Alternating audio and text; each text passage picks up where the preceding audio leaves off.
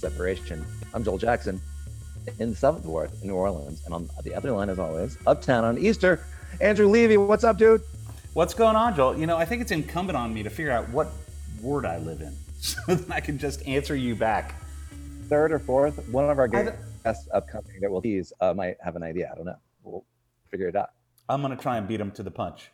Okay. I like your I- I like your Puma T-shirt, dude. Oh, thank you. As always, this podcast is sponsored by Puma, supplier of fine athletic pl- products. I As actually, well as as well as as well as Tecate. As well as Tecate. Corona, right?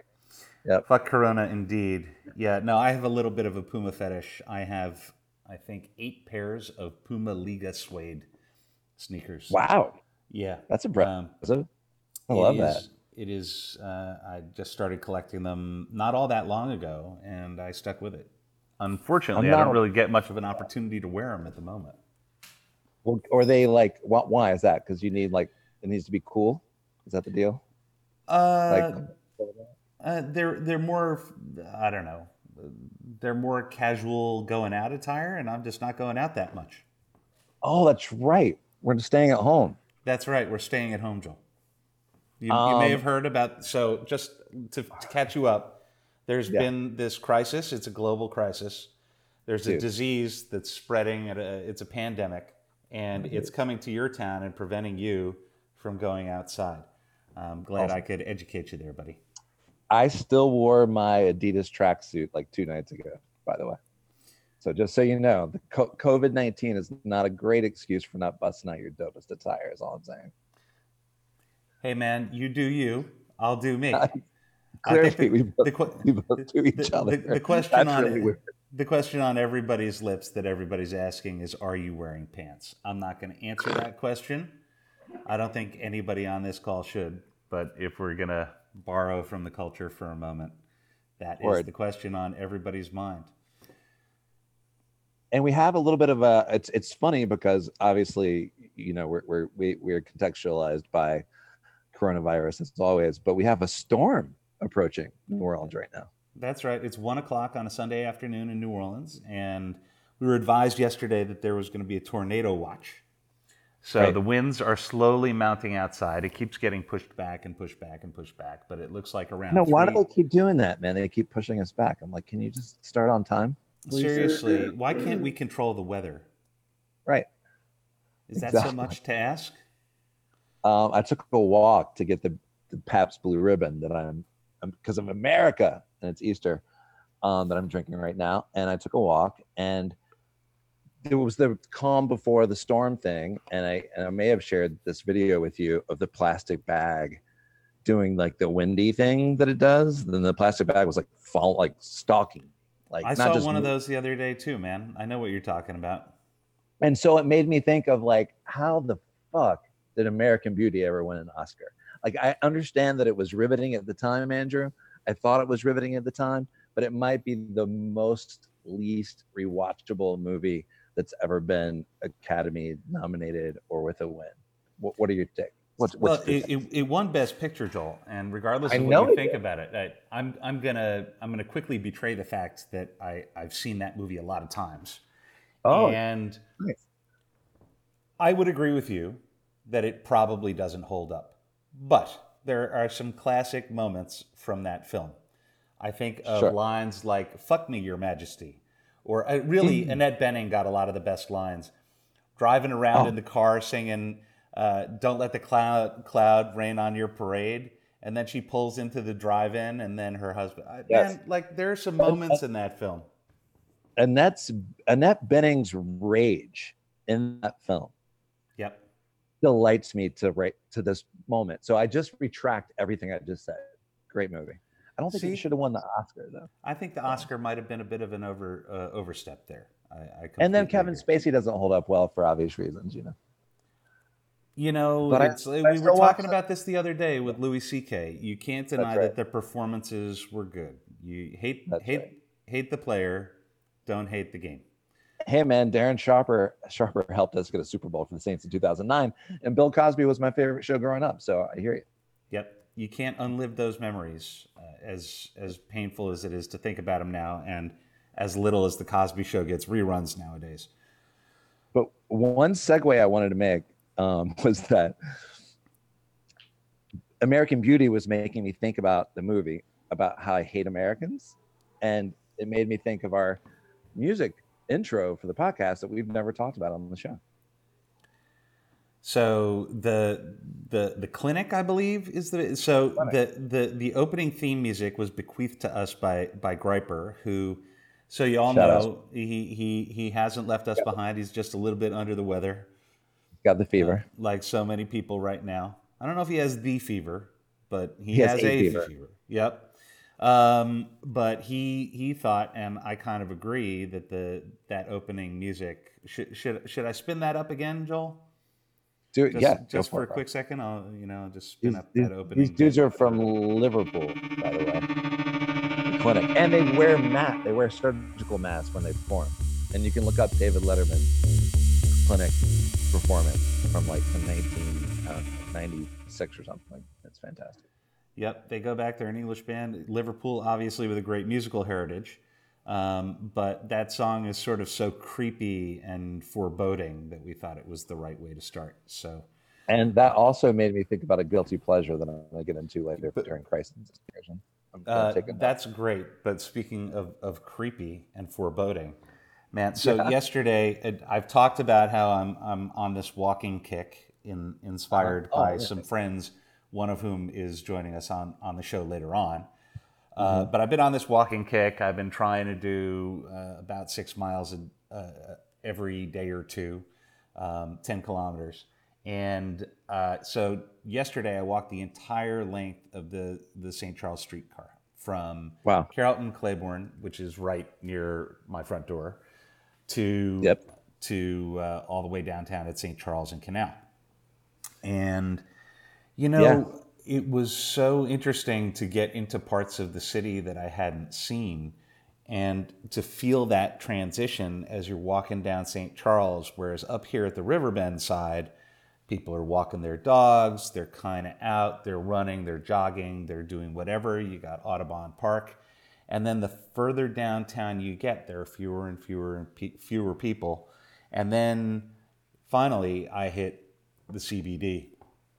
And How many, I, how many zombies did you see? Sorry. Dude, tell me about it. Once I got the other side of of the highway, um, it was just there was nobody except for, and I I swear to God, one guy riding around on a bicycle saying, "Bring out your dead," like like a Monty Python uh, call out. Or That's if so any- should have been me, dude. if, if anybody remembers the uh, the 94 95 version of Stephen King's The Stand, I believe it Yep. was Kareem Abdul Jabbar shouting that in, in New York before uh, before everybody was gone. So I think that you're was, right. Yeah, that- I think that- you're right. Also, really quick, dude, I love the fact that Stephen King came out like last week and said, "Hey, I apologize for that book." so yeah, plenty of creepy going on, but enough of creepy. Let's talk about creepy Easter. How about Jillian's hazmat costume? So we've talked we've talked before about uh, our friend, my neighbor, and my landlady Jillian, uh, who came out this morning and texted me, and she's like, "I need you to come over and take my picture." I'm like, "Okay." So she walked out in a full-on hazmat suit with flowers painted to uh, or attached to both the helmet and to the shoes and uh, it was the absolute perfect. I mean, people in New Orleans love love to wear a costume, but damn, did she hit that on point? Well, not only is she uh, professionally a costume designer for films and television, oh, you can hear that wind really coming through now, dude. Um, but also, people in New Orleans, even if you don't do that as a profession, you have a wig and you have a costume closet, and it just delighted me to no end to see her with the uh, full yellow contagion, uh, Matt Damon, Gwyneth Paltrow. Spoiler alert: she dies right at the beginning. Gwyneth Paltrow in that movie, and but then to see to see our friend Jillian um, with the hazmat suit with the flowers was just so awesome. So much. fun. Plus, you know, Jillian has a hazmat suit, which okay, who has a hazmat suit, dude? I barely. I just got my first mask yesterday, and we're going to talk to our upcoming guest. I want to touch on like a couple more things, Andrew. But should we tease our guest real quick since they're going to come on like in three minutes? Sure, sure. Let's tease them. It, I'm, I'm going to let you take the intro, Joel. Yeah, speaking like masks and hazmats and all the shit, we have two people who are healthcare professionals, and um, that's going to be really intense. I think. Uh, one person lives in New Orleans, uh, Molly McGee. The other person, uh, Annemarie van Dalen, lives in Amsterdam. The latter is uh, a frontline sort of healthcare worker. She'll be able to tell us all about that. And then Annemarie is a healthcare uh, administrator. There, Joel. I think oh, I, former. yeah, that's right. Happens. Yeah, you know, it's bizarro world. It's like Seinfeld, you know, or whatever. Um, but I have to have like two shout outs, man. And I know, do you have any more housekeeping? You want to get out? I'm, I'm good. You, you take it away, man. Well, it's Easter Sunday. And that doesn't mean anything to me in terms of religion, but it does. Like the Pigeon Town Steppers second line is normally on Sunday. And it's way, way, way, way uptown, why, where you live. And they're the only social aid and pleasure club that will get my sorry, lazy ass off my couch in my little downtown COVID and like um and get uptown. And I missed that today. And I I wish I wish we were all there because everyone's in their Easter like nines. I you know, right out like, there with you, my friend. I would have been right out there with you. multi generationals, man. It's like there's like you've got great great grandparents all the way down to the great great grandchildren. Everyone dressed up with the ties and the, the whole nine yards and the shiny shoes that and then i want to shout out because this has been bringing me endless joy in the last 24 hours and um i don't ever want to overstate this stuff but like this thing that we're doing now andrew like this recording this i think it has value because it we've talked about this it, it it's like talk therapy or whatever but also will exist beyond certain realms of reality. And um last night uh someone suggested to me to go back and listen to something that I recorded with Jeff DeVille in September of 2016. And it was the first time a Fortune Griper ever appeared on that podcast. It's a good life, babe. Um, and we and Jeff came up with this concept of, and this is a great Easter listen, folks. I'm just gonna say, like, look, I'm plugging six feet of separation all day long, and this podcast is dope, and I love it. But if you want to go back and get a good Easter listen for like games, like just like diversions and stuff to do, Jeff DeVille had so many brilliant, awesome, and funny takes on how to divert yourself with games. And it was called the DeVille Olympics or the DeVille Olympiad, right? He called it both. So I'm mashing that up or whatever but it's it's so fun. You can you can check that on Apple Pod, Google Pod, Stitcher, wherever you get your podcast. It's goodlifebay.com.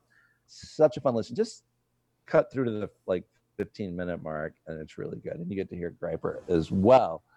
And uh, hopefully Griper is uh, is feeling healthy. And he, he certainly was uh, texting me last night, uh, cracking up and guffawing at some of Jeff DeVille's best one liners on that show. So that was fun. And then the last thing I have for you, Andrew, real quick housekeeping, is that uh, my mom called me up to. It's Easter. We have to talk about moms, right? Um, my mom called me to give me a little bit of shit about like my lack of religion, you know, during this, I guess. As, as a proud atheist.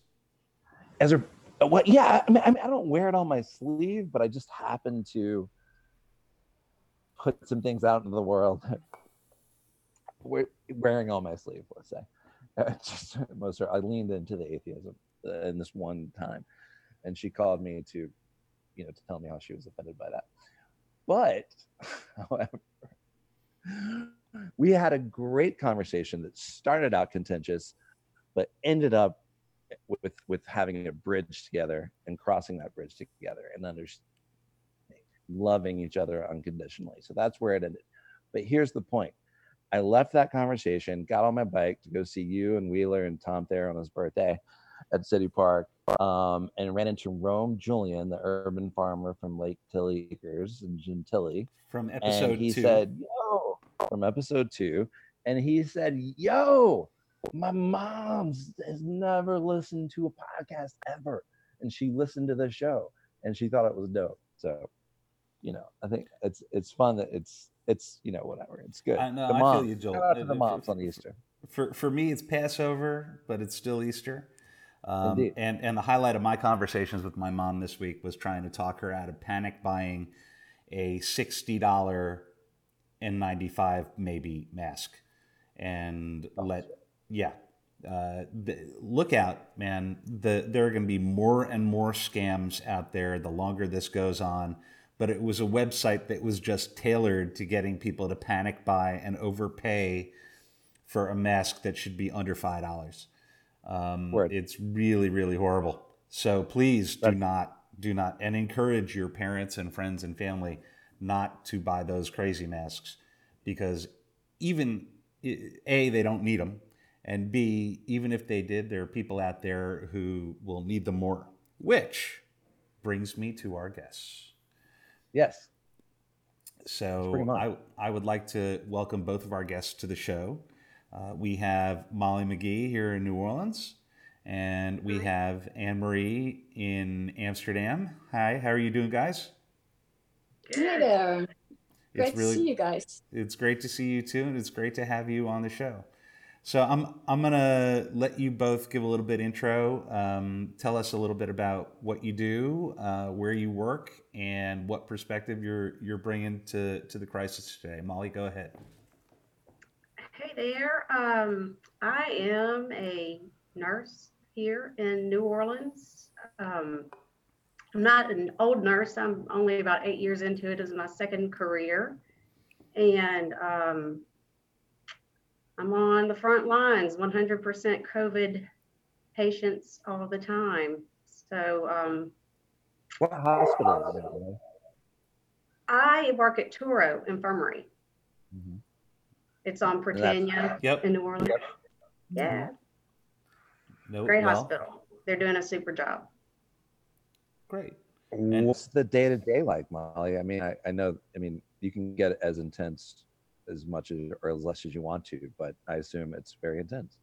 Yeah. Well, it um it started out super intense. Uh, you know, there were a couple of uh, COVID patients, and then all of a sudden, the entire hospital was uh, COVID, and so uh, the hospital had to adjust really quickly to an influx of patients that they really um,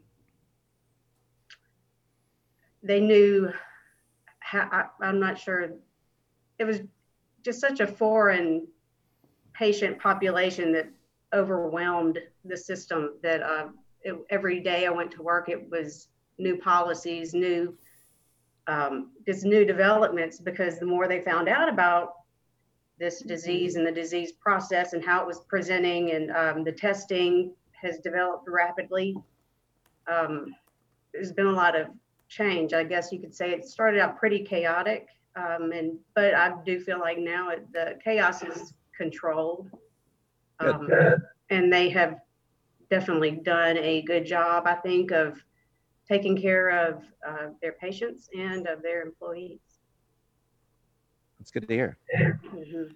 Yep. Um, and you, you you said you had to move really quickly to to get um, to to reconfigure everything. To to sort of give people perspective, as of today, we have um, twenty thousand and change reported COVID cases in Louisiana. I'm assuming there are many more than that that are unreported. Would you say that's correct, Molly? you said that many have been actually diagnosed as positive The, those those are the reported cases, and and it, one thing that I'd like to ask you about later is maybe if you know what the criteria are, but just to juxtapose that against the total number of hospital beds in the state of Louisiana, which is twenty two thousand one hundred forty two. So you know any one of our listeners can do the math really quickly and figure out the enormous amount of pressure that this is putting on on our healthcare system in Louisiana. And bear in mind, this is, you know people are still getting sick with other things at the regular rate, and people are still having. Uh, they're probably cutting down significantly on elective surgeries, but uh, there there are still you know emergency surgeries happening at the same time. So how is that pressure coming to bear on you personally, Molly? How are how are you facing it every day and and dealing with it? Well, a challenge, I think, um, that the, well, with talking about your numbers, I'm, the 20,000 plus that you're talking about probably are the confirmed um, positive, tests. cases. I wouldn't say that all of those are in the hospital, which is good because I know um, depending on the acuity of how the patient presents when they're being tested is going to depend on um, how they need to be treated clinically. Hopefully, they have not progressed to the point where it's so bad that they can't um, treat themselves at home. Uh, of course, the more that the disease progresses and according to, you know, uh, the patient's condition prior to that is going to determine if they get admitted or not. How are you guys Um, doing, like how are you guys doing with PPE and stuff, Molly?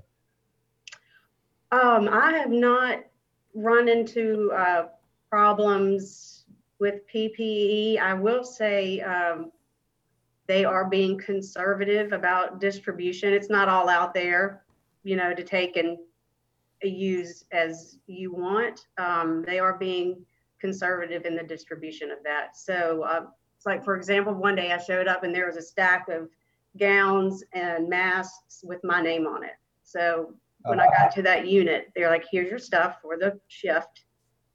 Um, and that's what you get right now. If you know something were to become soiled or not usable anymore, it would um, it would be easy for me to get more.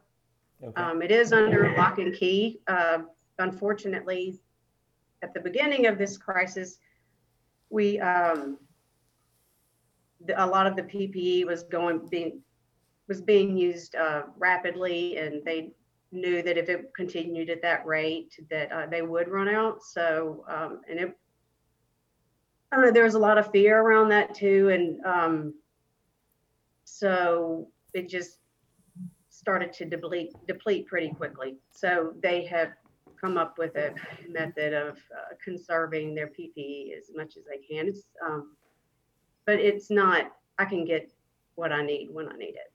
Can, can we talk a little bit about that fear that you just mentioned? I mean, Sure. I know there's fear of running out of, of uh, protective equipment and all that, but so this this crisis has been fairly active here for close to a month now. We've known it was coming. I'm sure. God, it seems like longer, doesn't it? I know it. Well, I can only imagine what it seems like for you on the front lines. But if if you, I, I remember in the early days of the AIDS crisis, for example, when people were terrified of being near somebody who had AIDS, and then as we learned more about the disease and how it was transmitted and and all that stuff, that some of that fear subsided. Has there been a similar progression in a shorter period of time as it relates to Corona? I mean, I know there's still a lot of unanswered questions. That that much is for sure. But in dealing with it on a day-to-day basis, has it just become more of a I'm going to work, this is what I got to do, and I'm getting it done, or, or are you living with that fear every day? Yeah, it has become like that. I don't feel nearly as anxious as I used to going to work. Um, the first couple weeks, I was absolutely terrified to go to work, and um, just because the fear of the unknown. You know, I mean, you see nothing but uh, really unhealthy people who are not doing well, and they uh, and they they don't do well for a little bit, and then they decline rapidly. Right. Molly, Yeah. Molly, yeah. Can, I, Huh? can, I, can I ask you in that regard?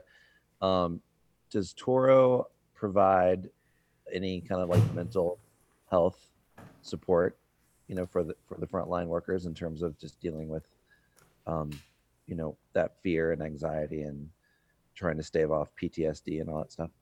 I uh, have not uh, really looked into much of that. I know it's available if I need it, um, or if any of us need that. I really feel like Touro has um, done a really good job to get out.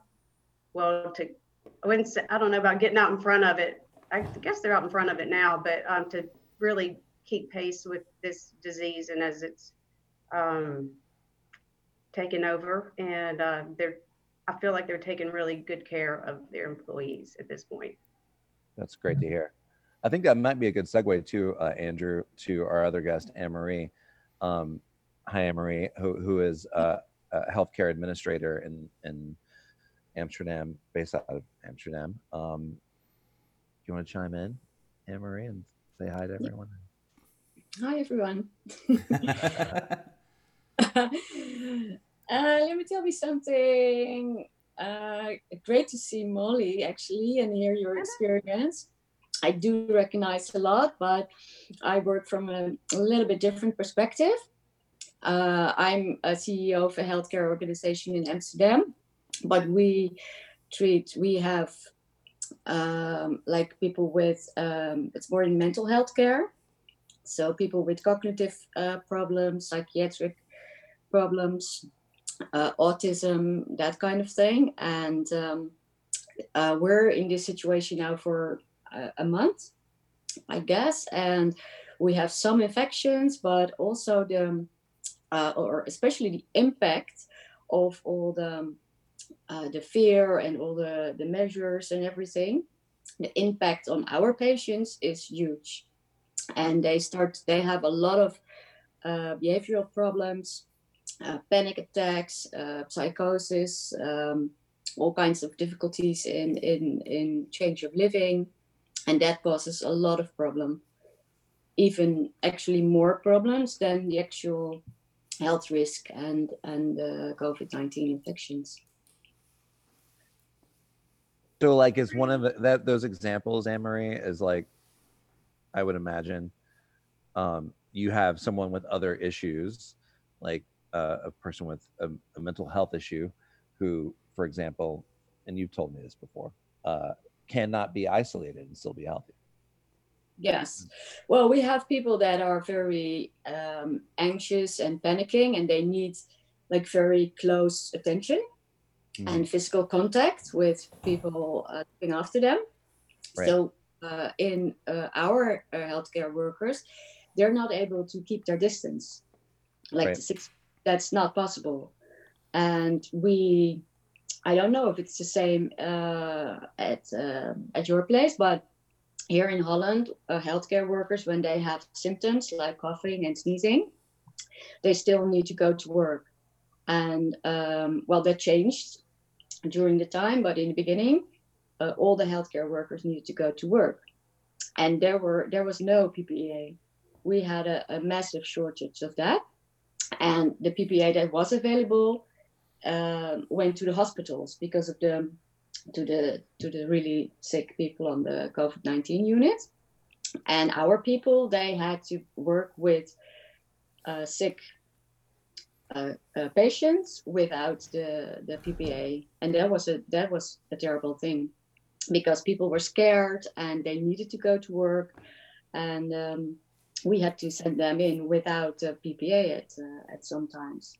Mm. And that was well, that was something uh, that woke me up in the night and um, the the patients i think i uh, i told you joe we had one for example that has um, a, a, a no short time uh, memory and uh, that patients every every day wakes up and uh, he doesn't know the situation. So he starts hugging people and kissing people and oh god.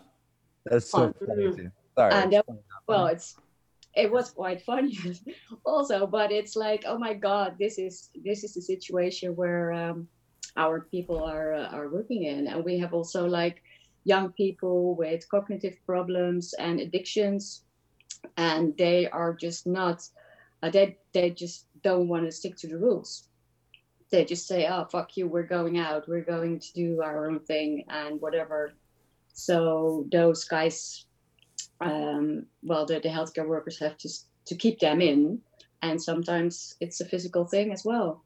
Yeah.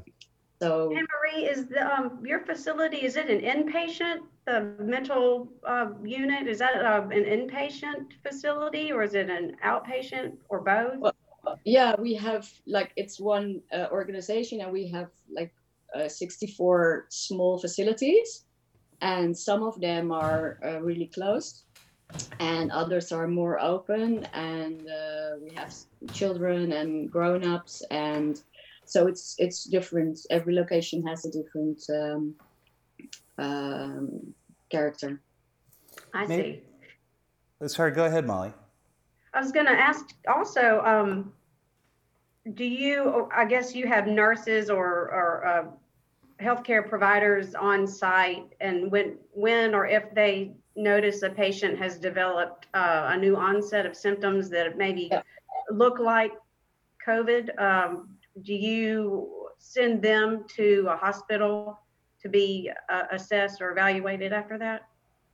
Yeah, Or- we all uh, most of the time we have we have some uh, doctors and um, uh, nurses working there, and those patients are going to be tested, and it depends on the severe the the the, the gravity of their symptoms Mhm. if they go to the hospital or we have to put them in isolation. And that depends. We had a few patients that need to go to the hospital, and others uh, had to be taken care of in our facilities. Oh, I gotcha. Yeah.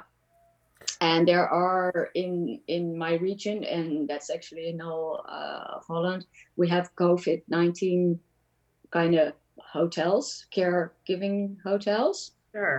That's for people that are too bad to be at home or in a facility, Right. Uh, mine, but too good to go to a hospital, and they need special care, and that's a place where they can uh, can go. So that's like for people with mild, milder symptoms, but don't need to be on a ventilator, that kind of thing.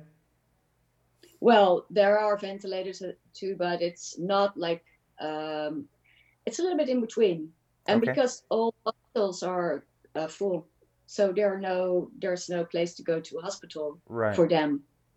So it, it, it occurs to me it might be worthwhile, Annemarie, because uh, the majority of our listenership is American, and and we all know what what our healthcare system is like. Uh, maybe you could broadly describe what the system is in the Netherlands and and how your organization fits into that. Yeah. Well, I guess it's it's a little bit difficult to explain, I guess, for you guys to understand because in Holland we we have a our system is completely different than yours. So we don't have like private uh, care. We have something that is in between public and uh, pr- private. Like we Mhm. have a regulated market situation. Um, so every organization is funded by, um, yeah, government money, but that's uh, going through insurance companies. So we pay taxes. Taxes go to government. That money goes to insurance companies, and they buy uh, different kinds of healthcare. So I, for example, have a contract with uh, different insurance companies, and they pay uh, for the patients that we have in our facility. And they, there's a difference between the the healthcare or the hospital care Mm-hmm. and the um, more long time care, like uh, mental health care, care for people with disabilities, and uh, nursing homes, like that. Okay, So that's a difference. but there's no payment from the patient at the point of service. Is that correct? Uh, well, everyone has a has to contribute a little bit, uh, but that is nothing to compare with your situation. Right. So every, everyone has uh, um, an insurance. Everyone is insured. Mm-hmm. Healthcare. Everyone has healthcare um, in Holland, and if you use it, you pay like, uh, well, not much, a few uh, a yeah. euros for a And- year. And and if you can't afford that, then there's probably some government fallback insurance. Yeah. Yeah. So Yeah, okay. we even have we even have like a certain group of people in Holland that are very religious. It's a small group, like a little bit fundamentalistic uh, religious group, and they say we don't want um, to be insured because, well, God is looking after us, blah blah. And um, we Yeah, have we have that here too. Sorry. Yeah, what? we have we, that we here. have those as well. people here too. Okay, Right. yeah, yeah. Right up, right up the we- road. we have one part of our uh, healthcare department in government. There are people uh, working especially for that group to save money for them and give that money back to them if they need healthcare. But Right. we don't call that insurance, and they don't call it an insurance, but their care is It's- paid for as well. So Understood. that's So why that's that's fascinating, dude. it is, yeah. So the, the there's no problem for people here to to go to a doctor, to go to a hospital, or to go to a facility, and everyone is doing that, and uh, yeah. So So that's I- everyone has access. Everyone has access to healthcare. Yes, yes, that's not a problem. So here you don't see, well, a little difference perhaps, but the, there's a big equality. Everyone has access to healthcare, and well, no one is bothered by, oh, I have to pay, so I don't go, or whatever. So I guess that's that's a completely different situation from from your Definitely, uh, where where we have people who flat out don't have access, and the ones who do are afraid to use it. Um, you know, Yeah. we, I, I talked earlier on about the, the number of, of cases, and you, you would have to imagine in this country that there is a hell of a lot more that are just completely unreported because people Mhm. are so afraid of going to the hospital that Mhm. they, they won't even take a chance. Mhm, Um, mhm. uh, with without putting you uh, in a difficult position, Molly, I'm wondering what would if, if somebody who was uninsured or underinsured, if, if they came to Touro Infirmary showing symptoms, are are you at liberty to talk about what would happen in that case, or do you know, or Well, you know, I, uh, I'm a, I'm a floor nurse. I don't work in the emergency room, but, uh, I do know that, um, no one can get turned away at a, an emergency room because of, uh, uh, I think it's the, uh, uh, not because of HIPAA, was it the ACA? And, um, just, no one can be turned away for care. Um, right? I, I have not heard of one person who has not been cared for at the hospital. I, but Ma- I don't work down at the bottom. I No, don't work, I mean, uh, and- at the emergency room. So I and- don't, And and even if they do get the care, that doesn't necessarily uh, talk to you know what happens afterwards. Like the bankruptcy, you mean? the the potential bankruptcy or, or something like that that could follow after a casual emergency room visit. Yeah. Yep. Well, I, I, I would think that they would get a bill. Yeah. Right. Sure. exactly. I would imagine they That's, give that's, it. So- that's a sizable one. Hey, Molly, I'm curious. Um, I know you, that you just mentioned you don't work in the emergency room, um, but do you guys have those super quick tests now to evaluate people when they come into the emergency room, like like the, the 15 or 45 minute test?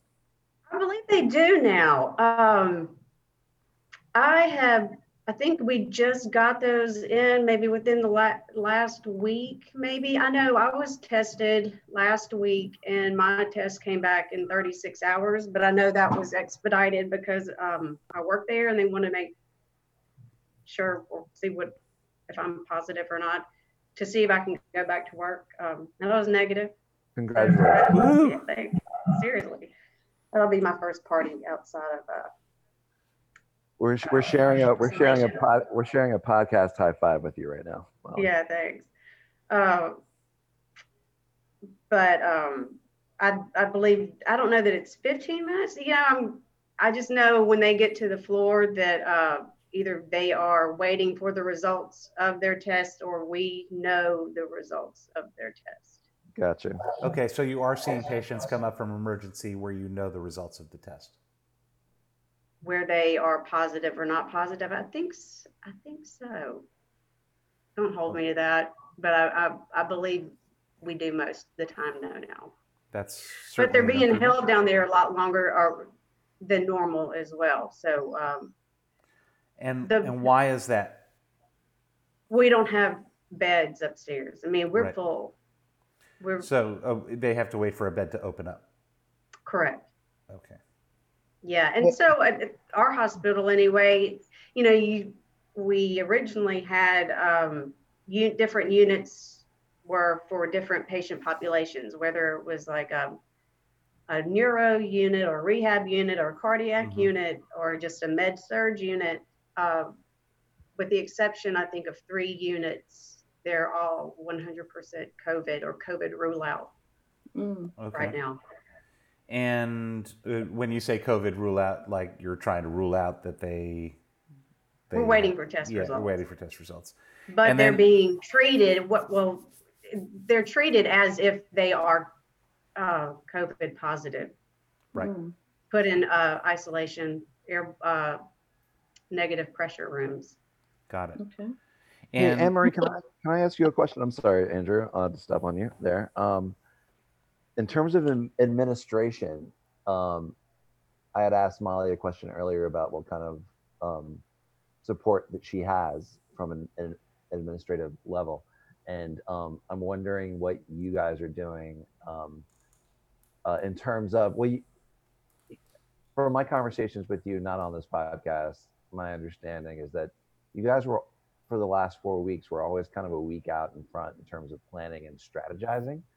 And um, i'm curious about that and i'm curious about the guidelines that y'all developed for um, how to treat patients in critical care. Loosely i'll just say it's like the, the triage problem right? Um, is that something you can address uh-oh who were you talking to me or Annemarie? Amory about that administrative perspective on developing guidelines for the frontline workers like Molly for how to address critical care and, and and whether or not to let someone pass or Mhm. give them a ventilator. Yeah. So we started like the the first two weeks of this period. That was uh, all about um, making new protocols and instructions and keeping track with um, well, we have what you have uh, like the CDC. We have the RIVM. And every time they make like uh, regulations and protocols, and we have to translate them. So uh, we made a lot of protocols for the healthcare workers what to do when they uh, notice symptoms uh, uh, to, um, on themselves or on the patients and how to act and how to address that and how to protect them and in what situations they need to apply them the isolation protocols and how to do the to use the PPE and things like that. So a lot of uh, protocols were made. Right. Is that what you were addressing? Yeah, I mean, basically, the, this this notion of um, you guys have to give frontline workers, doctors and nurses, protocols and guidelines for how to address um, the problematic issue of we're overwhelmed, we have too many patients, we can only treat so many, um, and how do we deal with that? How do we make Yeah, those? I guess that that's the the, the triage thing. Yeah. Uh, I guess that's a little bit different in my line of uh, work in the mental health care because we have we have um, uh, we made a plan uh, to address the continuous of, so, of, or of care, like how to be sure to keep um, uh, providing care when uh, the healthcare workers get sick, for example. So we don't have that triage uh, question whether to treat one patient or the other because all patients are already in our care. But we do have um, the problem when we have um, a lot of people getting sick, like the healthcare workers getting sick. And so then the question is what patients get um, the care uh, Right. of the available healthcare workers. And I guess that's in Molly's situation in the hospital care. The triage is a little bit different, I guess. Yeah. And we have the the in Holland. I guess that's the same everywhere. Like our patients, when they need to go to the ICU, uh, then they are on a lower like admittance level, and that's really a hard problem, or it's difficult to explain. When, when you say a lower admittance level, you mean the criteria to admit them are more relaxed, or do you mean higher like when there has to the in in the hospital when there's a shortage of icu beds hmm they make they uh, decide who is getting the icu beds Mm-hmm. and they do that by assessing what person has the most um, chance of living a healthy life after the admittance on the icu that's always like even if there's no crisis they do that. And for example in the netherlands like people in nursing homes people that are like over 80 years they don't go to the icu so we have a tradition to talk with them like doctors talk to those people and they say hey do you really want to go to the icu uh, we don't think you're gonna get like better there.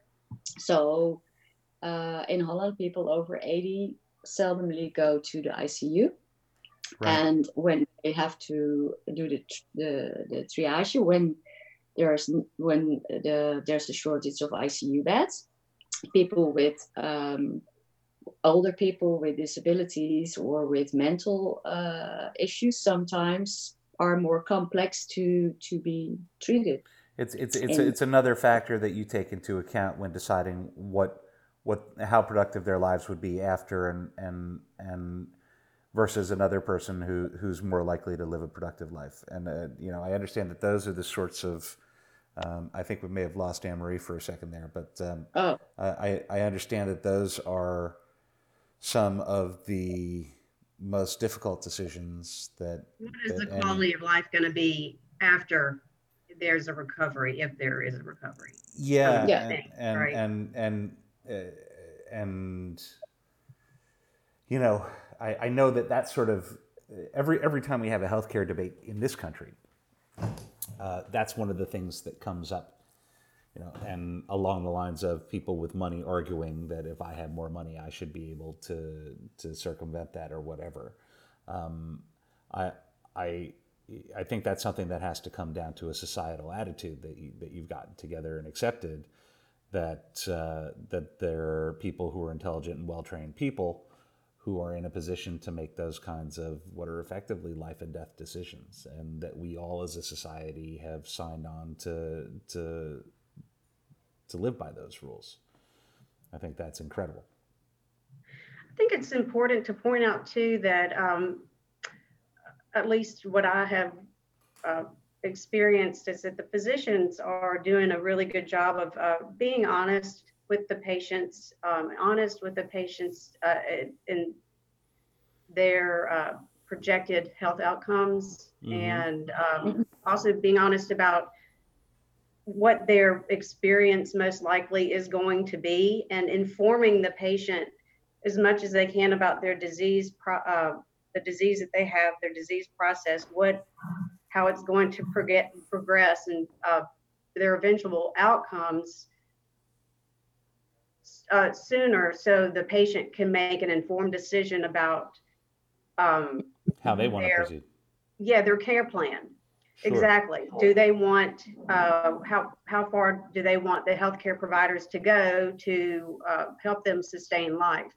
And maybe, uh, do they want to uh, change their code status, maybe from a full code to uh, do not resuscitate or a do not intubate status? Um, If I get to this certain point, could you just make me comfortable? Right. And, um, Mhm. And I guess so- it's a interesting subject and um, a different it that differs a lot between all countries. Like their different cultures are more into talking and having that discussion than other other cultures. So Mhm. talking about Yeah. diet or not fighting or not uh, uh, fighting till the end in in an ICU. Um, in some cultures, it's more difficult to discuss that than others. That's And I- true. For sure. Yeah. I That's right. Uh, to your point, Emery, I had some DNR experiences just very recently um, because we don't talk about that stuff. But then I had to like do it very fast and rapidly. Um, that was going to be like a logistically game changer to have that do not resuscitate agreements for two different states while taking a road trip with a friend of mine. And um, it's and you're right. I think I'm I'm curious that your thoughts on that that cultural difference like wh- why are americans so shitty with that kind of thing i wonder Yeah, and you're asking me. yes um, Uh, h- Well- h- hang on a second, Emery. I, want to give Americans a little more credit than that, as Molly was just pointing out. What does out. he mean by people- shitty? It- it- a, a DNR and it, the the fact that physicians are are working with pas- patients in the patient's best interest to to to do what the patient wants is Right. is extremely common in the United States. The the the the regulatory environment around that and how it differs from state to state is complicated, but I, I would be one to argue that that's not a cultural difference. I would say that you know, people are very interested in their own care and what they want the closer they get That's to to a life threatening condition. And And i we're trying to apologize encourage to, I- yeah, sorry go ahead Go ahead, go ahead Molly. Molly. I know um, they're, uh, we're trying to, in the, we're trying to get patients to participate more in their care and their health care decisions rather than saying, here's your medication, Mm. take it. And more like, you know, educate, here's a, a medication that's being prescribed for you that I'm going to give you. This is what it does. And rarely do you get argument, but at the same time, you give the patient opportunity to ask questions like, well, why am I taking that? Or why are you giving that to me? And uh, Sure. anyway, we're trying to encourage patients to participate more in their health care and their health care decisions. And it involves a lot of education. I guess from from uh, our and I mean like from our perspective here, if from Holland, if we look at America, I think, um, well, I have the impression that, and of course it's not black and white, but like Americans are more like we want to uh, repair everything, and we and you guys have more the fighting metaphor, like we have to fight to get better. We we're sick, we we're fighting it. We're going to throw get- everything at this, no matter what it takes. Right. We're going to Uh, throw yes. everything we have in the kitchen sink.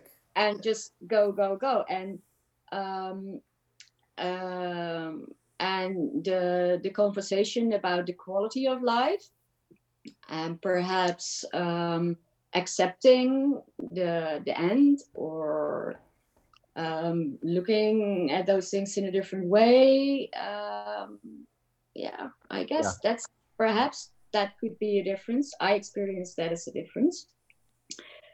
But i guess well. Yep. yeah.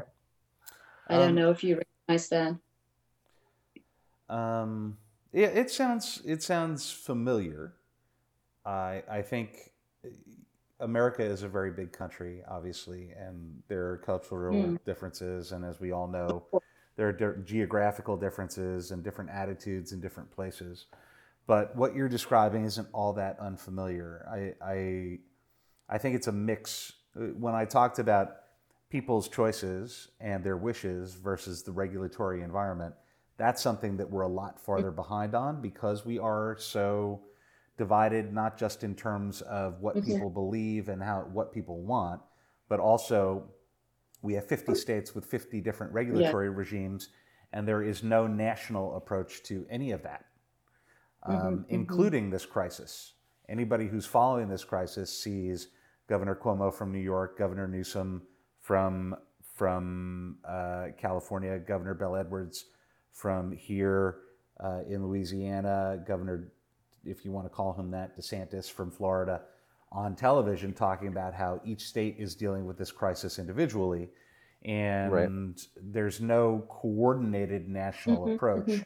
which is perhaps a lost opportunity, but it's definitely more respectful of those cultural differences. It just doesn't help people um, in the situation that Joel was referring to before. It Mhm. would be nice to have a federal government that had some coherence um, in helping. You know, uh, Annemarie, I think you know this. Like in this country, we have this states' rights thing.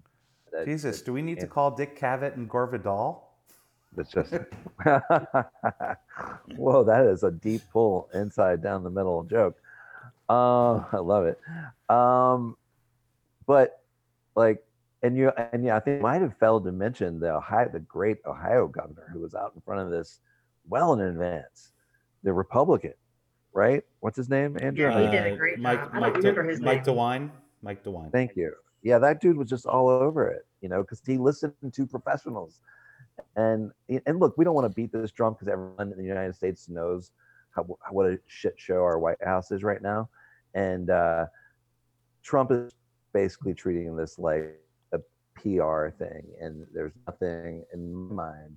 I'm not seeing anything actionable out of the White House. I'm only seeing, you know, uh, spin for the five o'clock news or whatever.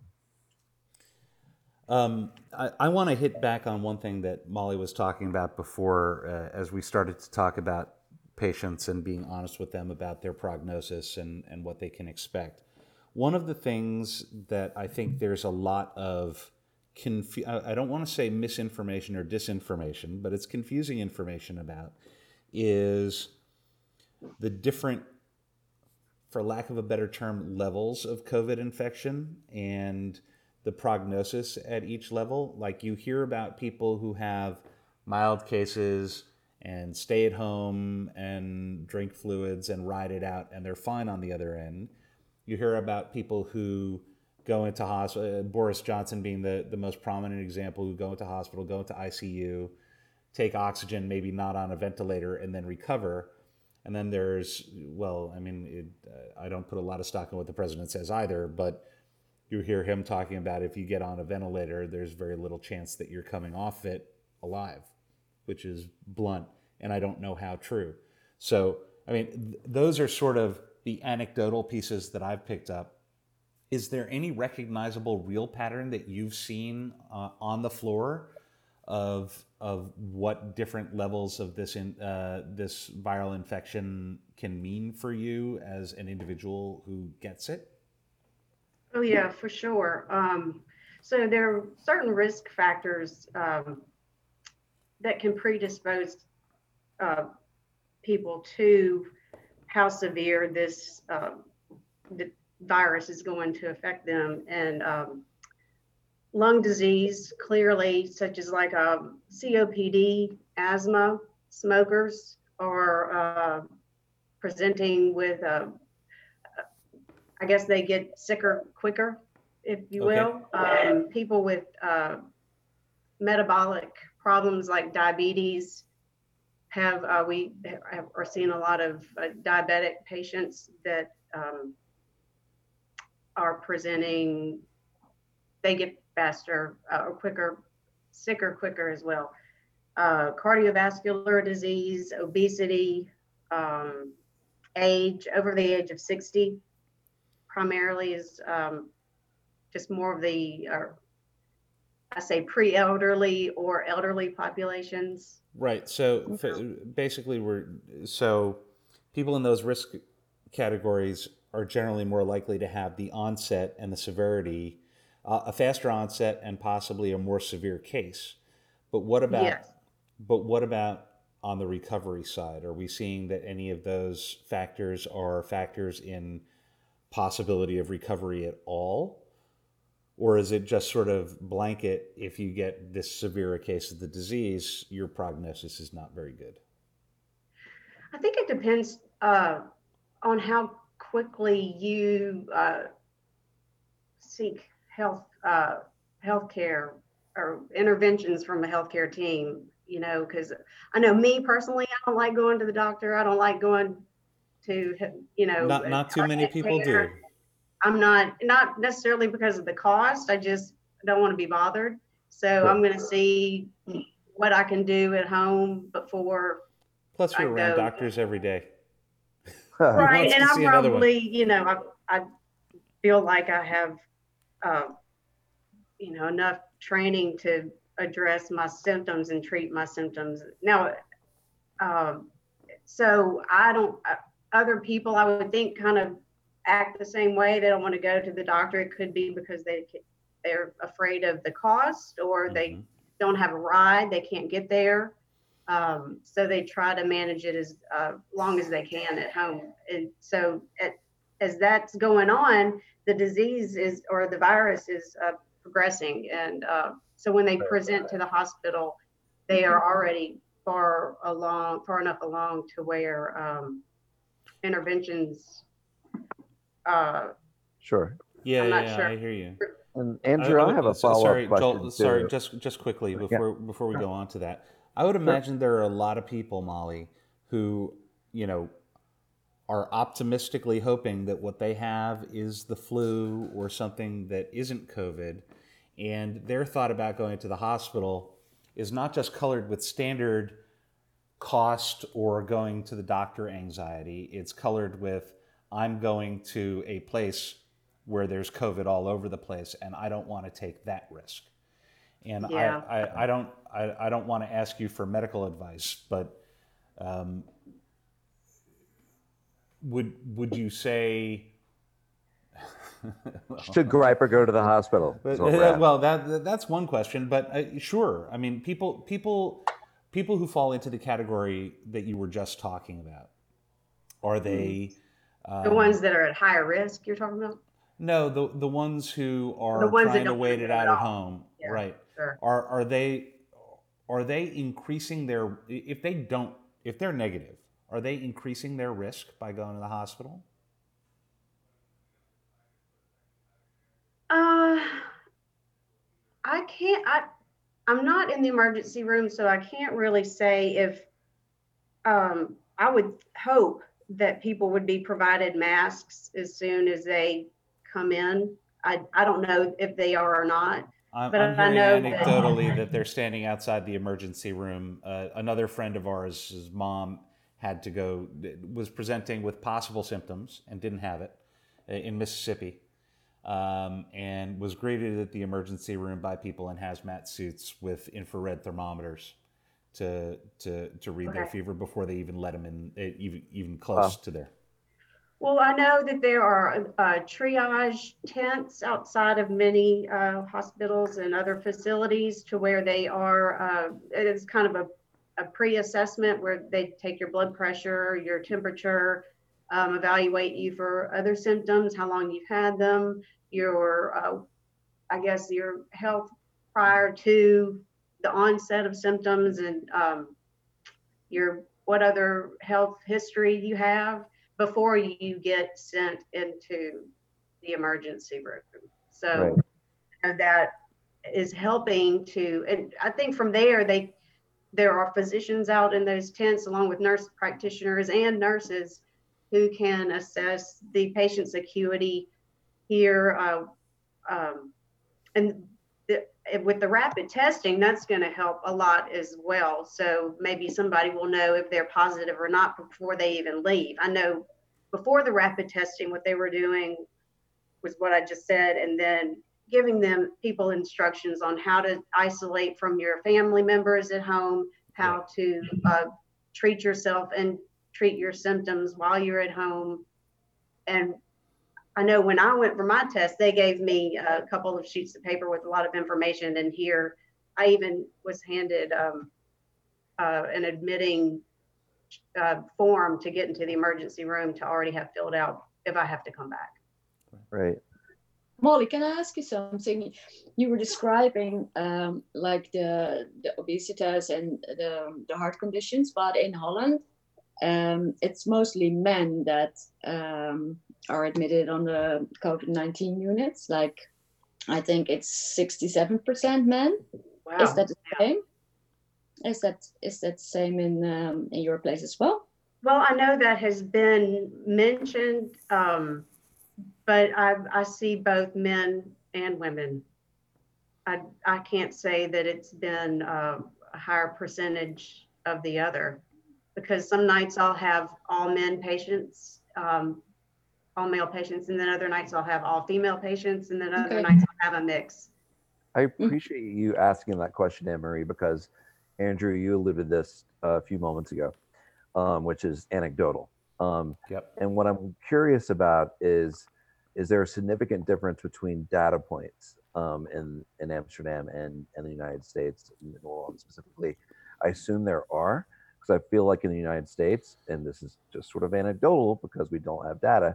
I feel like we don't have the appropriate data here Well, to really you know know, what's going on. one of the things uh, so I, I have a, a former boss who's a, a statistics geek.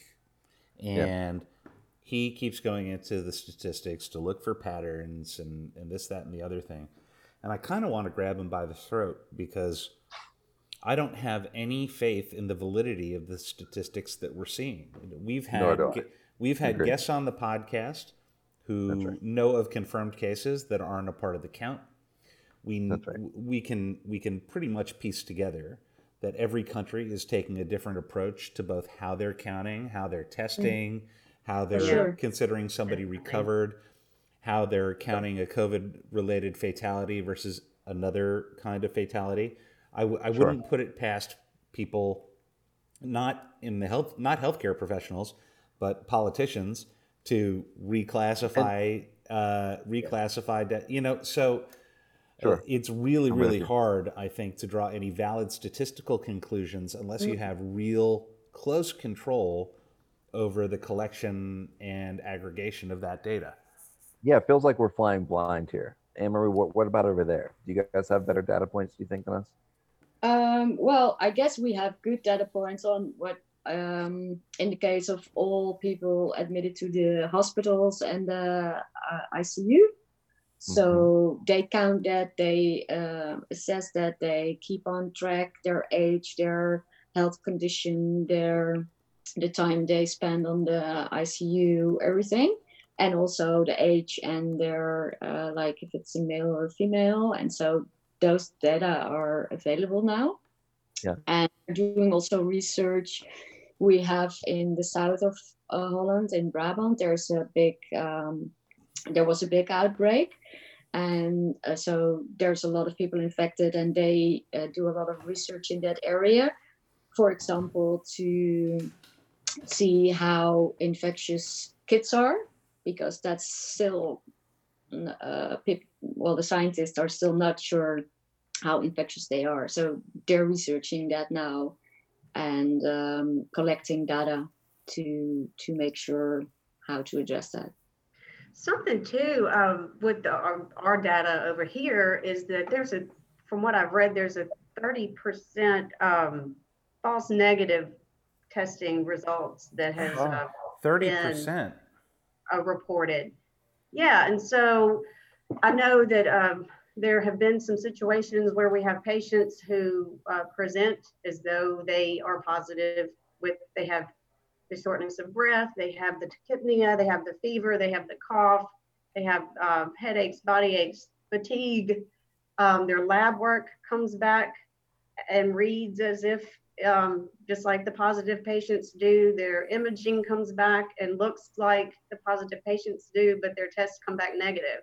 I've And read that. I've read that same thing, Molly, and I'm I'm curious, Annemarie, what you think on this because at some point I can't remember which country it was, but a country was like they were getting such a high rate of uh, false negatives that they just said we're going to assume that everyone that's presenting symptoms has COVID because the tests aren't accurate necessarily. Could be. I don't know what country that is. i think that was uh, britain i think it was britain what's it? I, I, we're, we're talking a few weeks ago already, but I, I think that uh, uh, I could be I could be wrong, but I I recall reading that in the Guardian. And I know in the, in China there's been a lot of false negative stuff too that I've read about. Hmm. I was Well, reading an I think in Holland that percentage is that high. And in the cases, Molly, that you describe, I know we had a few patients with those symptoms and they tested negative, but then they do the scanning. So they make the scans and then they compare the scans with the testing and then they after the negative test they on the base of the scan they can see it's it's covid so Right. i guess that's to be sure they follow up with other uh, Sure. ways to assess that This is such a fun conversation, but I'm so depressed right now. Andrew, can we have some happy talk with our guests now? The four of us? Ha- happy talk, you say. Yeah. Um, Yeah. So I, I think Joel is is referring to crisis diversions. Is is that what you're referring to, Joel? Yeah, it's something to divert us from the last 40 minutes of us, you know, which was a great deep dive into what our realities are. But we need to divert ourselves sometimes. And Andrew came up with the segment crisis diversion so we can like get out of into our COVID place and get into a happy Gilmore happy place. I'm I'm all down with doing that, but not before I thank both Annemarie and Molly for uh, for an excellent excellent conversation and for sharing so much and being so straightforward with us and our listeners. Thank you so much for that. Thanks for having Um, us. Well, oh, you're not going anywhere yet. We got some more questions to ask you, but a little bit less serious. So, so Molly, I know you're on the front lines, and I, I know you're there very often. But when you're not, what are you doing to to keep your mind clear?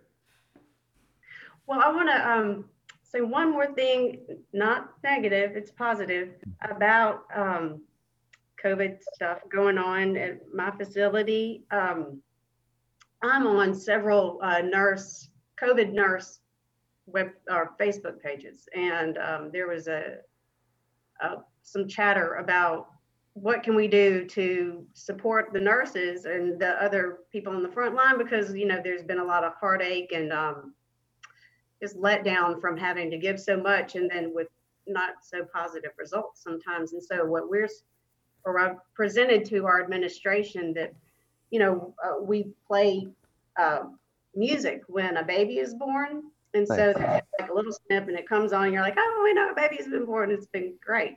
And so now they're trying to work it out um, to where when a patient is either extubated from uh, COVID uh, because they are getting better uh, and or uh, discharged and going home because they've recovered or recovering from COVID, we're now going to uh, play a happy song. Oh, that's So- awesome. That's That's exciting. good. May there be a ton of music at Touro and I know, right. Um, so that should be going into effect this week, I think is what my CNO let me know. Good. That's good. It's fantastic. But otherwise, to answer your question, what do I do? Um, well, I self isolate. And uh, so my cat, Luna Tuna Fishbone, and I are keeping each other company. Um, I do yoga and Did do a you lot say of- Luna? Wait, I'm sorry. Did you say Luna tuna fishbone? I'm sorry. Is that what you yes, said? that is my cat. Her friends Oh. call her Tunes. Amazing. And That's she awesome. too, she too is uh, self-isolating. not uh, not happy about it, uh, but uh, I have a fantastic support group. I do Zoom things with uh, uh, Zoom meetings with my girlfriends. I've got the most Yeah. awesome boyfriend on the planet who yeah, you do. Uh, hell, you're right. who brings me food like kugel and um, and other yummies and uh, comes and we social socialize six feet Good. apart and that's been a great support for me. I've also uh, have a uh, my mother is the uh, care package champion of the world and uh, so I depend on my support system to help get me through this because I'm by myself. So Awesome. it's been all right. Keep One quick it. Question awesome. for on, on the yoga, Molly. Um, so Mhm. obviously you're not going to a yoga class. Can you Mhm. recommend anything to our listeners uh, to to do yoga? I don't know if you're using YouTube or a book, or you just got it so down that you you do it by rote. But what what are you using? I do not have it so down. Let me tell you that. So I do need instruction. No, I um I'm a member at uh, Wild Lotus uh, Yoga Studio here, and they have gone online. Uh, so they, you know, you go and you sign up for a class, and they give you a YouTube website to check out that time, and it's available for 24 hours. So if I can't make it at the six o'clock time, I can do it later, or so awesome. that's what I do there. Yeah. Uh, Do you know if other yoga studios are doing it? Maybe that's for us to research, but uh, it's great I that think yours there is are. online. No, I actually I know there are. Yeah, because somebody Yeah. gifted me some classes from another studio. So I think uh, a lot of studios are are going online. Oh, for sure. Almost every friend of mine that's a female in New Orleans does yoga online right now. Oh, good. And as well as Pilates too. Um, so it's it's blowing up. I'm Sure. hoping that they keep it going even after the COVID. Why not do it from your backyard or your front porch? Yeah, That might be one of the uh, Silver think- linings, baby. Well, I Yeah. don't know. I don't know about a silver lining, but um, I can definitely see a lot more services that are doable at home being offered at home uh, after Exactly. after all this is done. So, uh, all right. Well, Annemarie, what what do you got for us? What are you reading, listening to, doing to keep yourself? Mm, Uh, uh, well- uh, uh, apparently, sorry, I, I have some intel on this, and there was. Did you? I, I'm so proud of my 10k walk yesterday, but I'm told I'm told that a week ago today that you went on a 24 kilometer walk to a place called Holy Slot. Did I get that right? yeah, well, actually, I started that. Yeah, yeah. Uh, we made like Philip and I. We made um, a long walk, exactly 25 kilometers. and we did that twice now. And uh, I started that two weeks ago. The the first two weeks of this month, I was only working.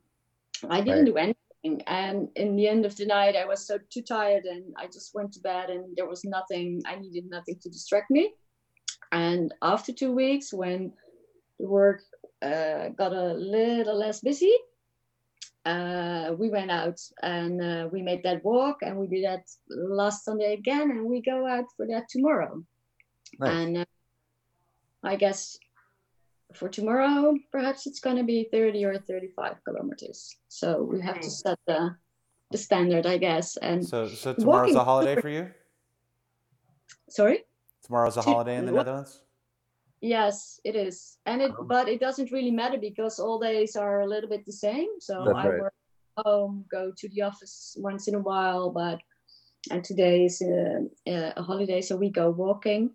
And the nice thing about walking is, for me, it's the exercising, like the physical exercising, but also being outside and also the talking. And Right. it's different from sitting across one another and drinking and whatever and talking, Totally. uh, which we do, of course, but like just walking and talking and reflecting on like life and work and everything. And sometimes being quiet and enjoying nature or, well, that's a that's a great thing to do, and it gives me a lot of. It relaxes me and it gives perspective as well. So I really like to do that, and um, um, and I also like. Well, this is Joel. You said it's not a not a happy subject, and of course, a lot of um, not nice things are going on. But I think this whole crisis is is a kind of interesting as well.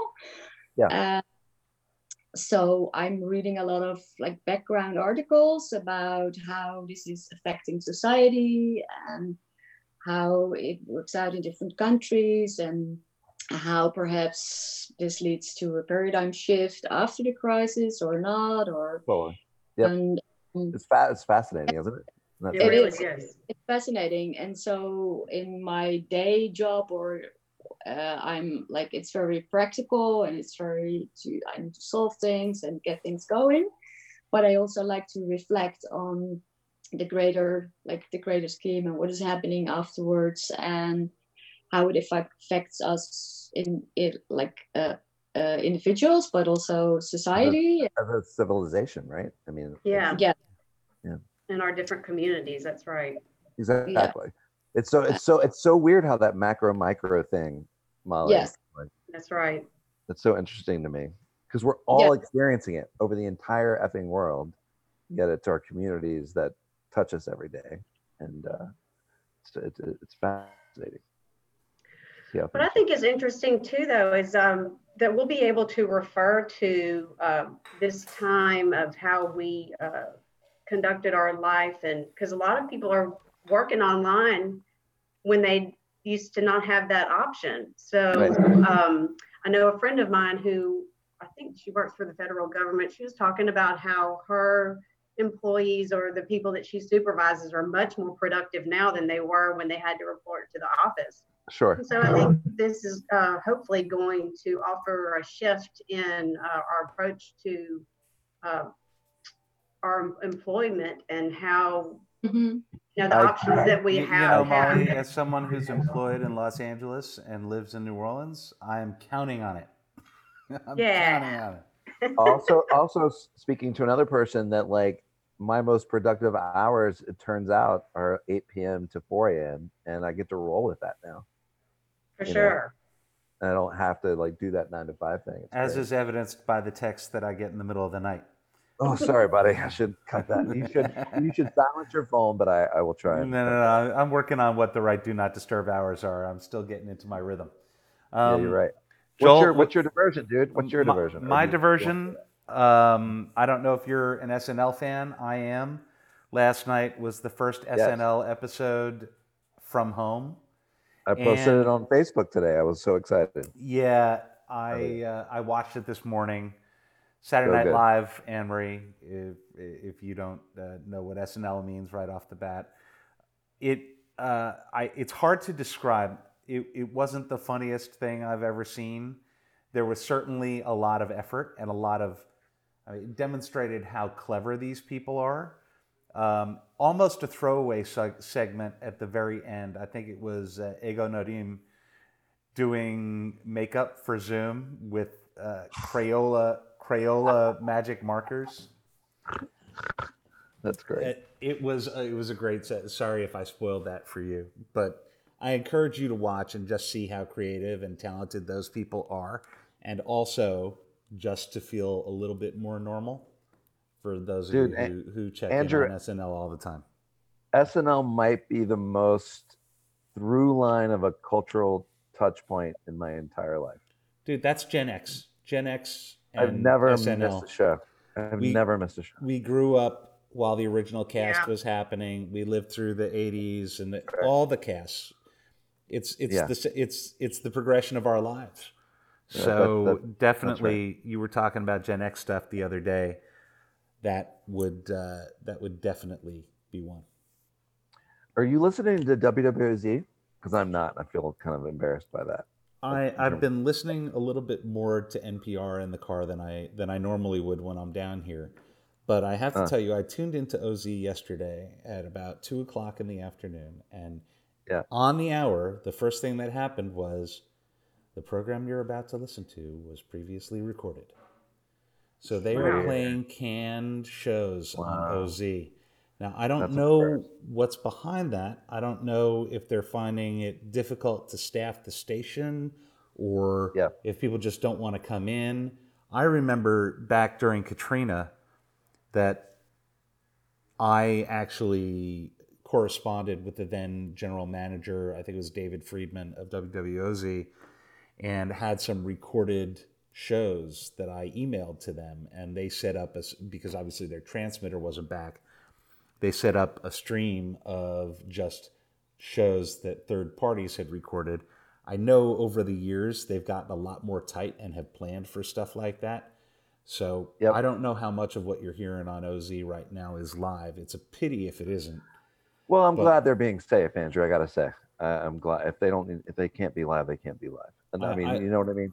I don't I don't disagree with you, but I I uh, yes, everybody should be safe first.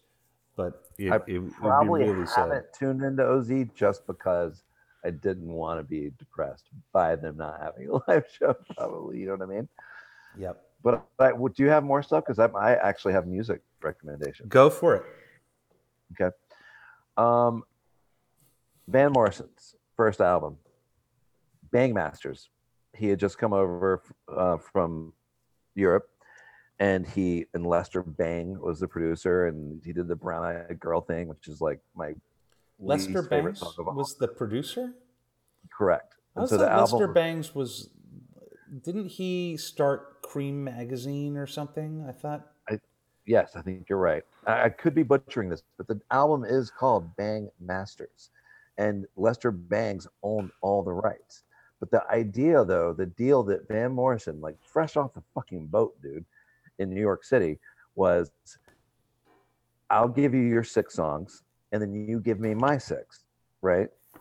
And so you, his six songs, Bangs's, were Brown Eyed Girl, all the shitty Van Morrison pop songs Right. that everyone loves, but I can't stand those people. And but then he also did six songs of his own, which became Astral Weeks about two years later, and it was it, which is the, my favorite album of all time. Oh, so Same Ma- tune. Madame George, uh, yeah, no, well, Yes. Astral Weeks is Yes, obviously Madame a seminal George. album. dude, you can hear Lester Bangs in the background on the original Madame George. Like this is going way too long, dude. you know what I mean? Like he's sorry, I'm moving too much. So, getting so- really animated. So, Lester Bangs was not the producer. The producer was Bert Berns. But Oh, thank you. But I, I want to dig in more on this because I, I was not aware of this, and I'd love to find out more. Wikipedia is. I'm looking at it right now. It's very thin, very thin on It's- this album. it's it's a great story. And then other two very quick things related to one of our guests, Molly. Um, you mentioned your fabulous boyfriend. Um, I ordered a book for his son that should be coming to their house soon. Um, that's called The Hummingbird and the Hawk, and that is a creative nonfiction piece about this Spanish, uh, uh, what do you, um, conquest of what we now call Mexico in the mid middle 1500s and it reads like effing poetry.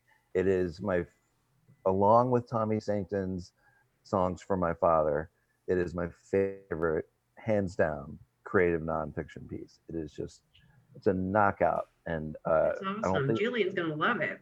I don't think he knows it's coming and i'm glad it is and then very finally and it's funny andrew because i had SNL on my list too but um, christian scott the local musician who is the nephew of um Donald of, Harrison. uh, thank you and uh he was He like one of goes those by a trombone different shorty name. doesn't he? He does he does. What is it? It's he does go by a different name but he i think he still goes by christian scott as well. I'm not sure. Apologize to christian scott and his and his family who live right down the street from me if i'm completely um making that mistake. Um but he went on ryan russillo's podcast of all things. The dude from the ringer who's like a bro dude Yeah. you know guy from ES, fam, you know famously from espn and now he's on the, the ringers network Dude, Christian Scott Oh. gets a call from from a Ringer podcast. He's going to pick up the phone. he's gonna As, take as it and- talented and, wonderful as Christian Yeah. Scott is, he's going to answer that call. And it turns out that Ryan Russillo really loves jazz music, and Christian Scott's his favorite artist. And I'm not going to call out Trombone Shorty because he's awesome, but in that vein, the two kids that I saw playing at Jazz Fest all those years ago with you, Andrew, in the jazz tent, when Trombone Shorty would come up with James Andrews, and then Christian Scott would come up with Donald Harrison. I gotta say, I mean, if there's scales and there's a balance, I love me some Christian Scott as all. I'm 100% there with you. My, my memory is a little different. It's about him sitting in with Don and Lonnie at the Blue Nile. Oh shit, Yeah. that's crazy. Uh, Well, that's good good shout stuff. out, man. Yeah. Well, I'm I'm, I'm good. well, I think that about wraps it up. So I'm going to thank our guests, Molly McGee and Marie Van Dalen. Thank you so much for joining us. That was that I got to I, I don't I don't want to I don't want to slight anybody else, but that's by far the best conversation we've had so far on this this young Yay. podcast. For sure. So Can I um, include just some information real quick to help your you listeners? You sure out can, there? please. Um, I have been going through the internet and trying to find some uh, good information to for people. Uh, Johns Hopkins University website has a really good website, uh, COVID 19 information. Dr. Falone is a virologist there who um, has, it's a really short six minute um, video that explains uh, how the virus gets in and attacks. And um, I just thought that was really helpful. And it's just on layman's terms. So it's really helpful Great. to understand exactly what we're facing. Um, the Mayo Clinic had uh, some good information too on how we can help ourselves in uh, supporting ourselves and our uh, community through this, um, along with, and I don't know if I, uh, this isn't really a plug for a local um, uh, place, but the Remedy Room has, uh, on their website, they have a whole lot of information, videos on other ways to help support your immune system and what you can do for yourself at home to uh, promote your own personal wellness. So that, thanks for letting me include that, but I'm just trying That's so hard to awesome, help Molly. everybody help we themselves. really need we really need to uh, to start putting this together on the website. Joel a set of COVID nineteen resources that people can rely on. So thanks so much for that, Molly. Really appreciate it. Uh, As always, thank you to my co-host in the seventh ward, Joel Jackson. Locking it down. Right on. Anne Marie, so good to see you. Uh, so good to see you. Hope to see back you soon. soon in better circumstances. I know, right? Yeah. Absolutely. That we're we're all looking forward to those better circumstances. But in, in, in the meantime, in the meantime, stay with us here. We'll chat digitally. Um, thank everybody for tuning in to this extra long episode of Six Feet of Separation. I'm Andrew Levy. For Joel and our guests, I'd like to say stay safe and keep your distance.